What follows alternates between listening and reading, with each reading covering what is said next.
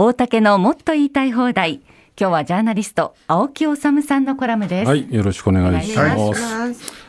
マイナ保険証。マイナ保険証。はいで実はですね、はい。あのまあまあ、うん。最近多分番組でもあんまり取り上げてないと思うんですけれど、はい。うん。あの一昨日ですね11月15日付の東京新聞がですねあのまとめ記事を書いていて、はい。これが非常にそのこう現状をうまくまとめていたので、ちょっとこの記事を紹介しながらマイナ保険証について考えたいと思うんですけれども、まあこれは皆さんご存知の通り、来年の秋に現行の保険証はもう廃止をしますと、でそれに代わってマイナ保険証を導入するんですと、だから皆さん使ってくださいって言ってるんですけれども、このマイナ保険証の利用状況なんですけれども、今年4月にピークを迎えた、ん。6.29%。ちょっと前まで4.5%ぐらいだったけど、えー今はですね、今4.5%。今よええちょっと前、ちょっと前で4.5%減ってるんですよ、だから。減ってんじゃん。減ってるんですよ。マイナ保険証の利用率が減ってるんです。で、えーまあ、政府は困って、今、とにかくマイナ保険証を使ってくださいって言ってるんですけれども、このマイナ保険証をこう発行するに伴って、皆さん、まあ、この番組で僕も触れましたし、皆さんもご存知の通り、いろいろこう不都合が出てきちゃっていると、でそれに対してまあ政府は対応をしてるんですけれども、その対応がちょっともうこれ、いい加減にしろっていう状況になっているようで、一つはね、あのこれ、例えば高齢者で介護施設なんかにいる高齢者の方々は、自分でマイナ保険証を管理したりとか、暗証番号を管理したりとかできないじゃないかと。しかも取りにもいけないしそねう。でこれどうするんだっていうことで、まず一つ目、政府はこの暗証番号なし、はい。顔認証でのマイナカードの保険証を新たに発行するという方針を7月4日に示したんですね。はい。でまあ、だから、これさっき言った通り、高齢者とか障害者の施設の管理者から、これ、管理できないから頼むよって言って、こういうその顔認証のマイナカードっていうのをまずひ一つを出すようになったとはい。いうことなんですね。これだから、マイナ保険証の一つのこうととあのなんていうかなこうアリューみたいな形で出すわけですね。でそれだけじゃないんですよ、次々にこの新しい書類が必要になってきていて、例えば資格確認書、でこれ何かっていうと、マイナカードの取得っていうのは、これ、当たり前ですけど、ああくまでも任意なので、カードを持っていない保険者がいるわけですね、その保険者は保険証の代わりとして、マイナ保険証の代わりに、なくなっちゃうと困るので、はい。医療を受けられなくなっちゃいますから、資格確認証っていうのを出してもらうっていう、この資格確認書もある。はい。それからね、マイナ保険証はこれ、カードを見ても、あの非保険者資格などの保保険証の情報がわからないんですね、うん。それ見ただけでは。なので、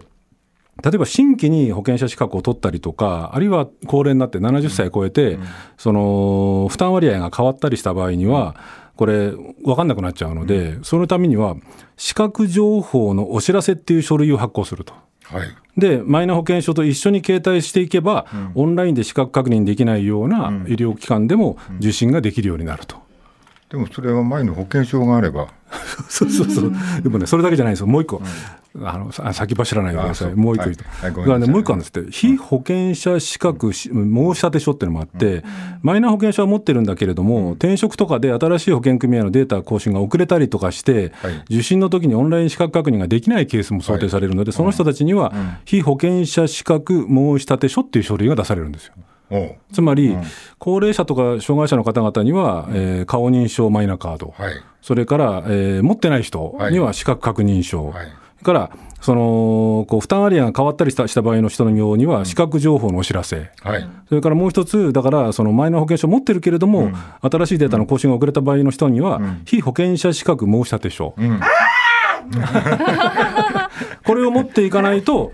その全額自費で払やらなくちゃいけなくなっおちゃ。いう。おいおいもおい。うわかんない、もう忘れちゃった最初の方。で、これ、記事、あの東京新聞の記事に書いてあるんですけれども、えーまあ、大竹さんのおっしゃる通り、えー医療関係者は、健康保険証を残せば済む話じゃないの？っていう話。で話はこれで終わらないんですよ。はい。で、今、先ほど言ったように、4.54%しかマイナ保険証の利用率が進んでないので、はいはい。これね、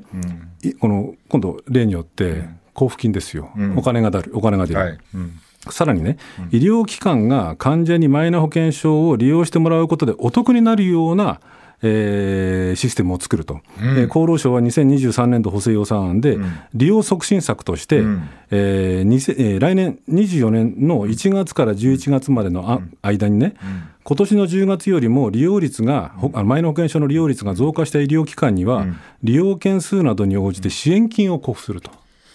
でその支援金の予算がこの23年度今年の補正予算で、えー、当てられているのはいくらでしょうかっていうとこれ2100 2017億円。うん、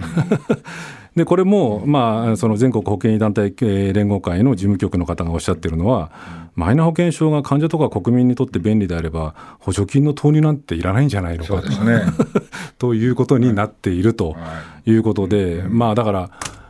その保険証をなくすっていうか、保険証を残しておけば、全くこう必要のないものが、次々次々と書類として出され、あるいは、そのマイナ保険証なんか入れなければ使わないような予算が200数十億円も使われるっていうこのマイナ保険証はまあ僕が今更言うまでもないですけれども、これはいい加減ちょっと延期するなり見直すなりした方がいいんじゃないですかだから最初はあれだよね、あの今さっき 6. 何パーセントって言ってたじゃない、ピークね、うん、ピークは、それが今減ってるってことは、あの時に2万ポイントつけると、ね、だから2万ポイントって、まあ、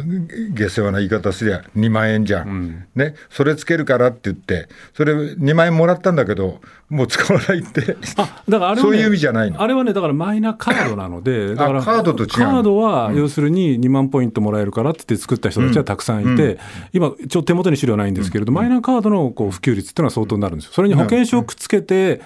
いる人と、それから、かつ、そのマイナ保険証を医療機関に行って使ってる人の割合が、このだから6.29%しかないってことですよね。でだから、でもどっちみちそっちの2万ポイントをね、もらった人がいて、今度は医療機関の方にお金を出すっていう話だろ？そうそうそうそう。無駄なお金を出して取得してもらうと。あ保険証でいいじゃん。そうそうそう。本当本当結論は要するに保険証でいいじゃんいやだからこれなんで進めてるの？だからだ各国でもこういろんなもの全部は紐付けてないわけでしょ？そうそうだから。結局のところね、うん、そのマイナンバーとか行政のデジタル化っていうものの本質をこの国の今の政権と与党はよく分かってないっていうことなんでしょうね。うん、つまり、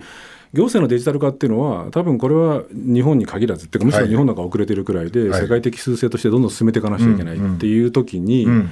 そのこう本来であれば、その行政のデジタル化をすることによるメリット、それからデメリットもありますよね、つまり、僕なんか一番危惧するのは、政府だったりとかに、もう個人情報がもう全部筒抜けになってしまうっていうような、この不安感っていうものを解消しつつ、で行政のデジタル化のメリットっていうものが十分にあるんだっていうような施策を取っておけば、うん、自然と我々はそのマイナカードも取るし、うん、あるいはそのマイナ保険証ってものも使おうかっていう方向に行くんだけれども、うん、そういうこうメリットとデメリットを比較考慮したときに、まあ、このなんていうのかな情報漏れとかも含めてですけれども、やっぱり今デメリット多すぎるよねとい。うのがみんな気づいているから基本的に使わない、でメリットが少ないと思うからますます使わないっていう状況になってるわけですよ。でそれをなんとかしたいっていうことでどうししてるかって言ったら大竹さんおっしゃったように、ポイント付与しますよとか、はいうん、あるいは今度あのこのマイナ保険証に関して言えば、病院にもお金払いますよっていう、つまり行政のデジタル化っていう時代の趨勢に伴ってやらなくちゃいけないことのやり方が圧倒的に間違っているからこういう状況になっちゃってるわけですよね。ね。でますます、行政のデジタル化っていうのがこう世界各国に比べて遅れを取っていくっていうのは本当に愚かなことだと僕は思いますけれども、なるほどね。あと、あれだよね、だから中国なんかみんな顔認証みたいなことになってるわけでしょ、うん、まあだから、国がいろんな情報をちゃんと握ってるという形にもなるよね、うん、だから個人の、うん、台湾のね、オードリー・タンっていうそのデジタル担当大臣が言っている、まあこれ、僕、前、ここで紹介しましたけれども、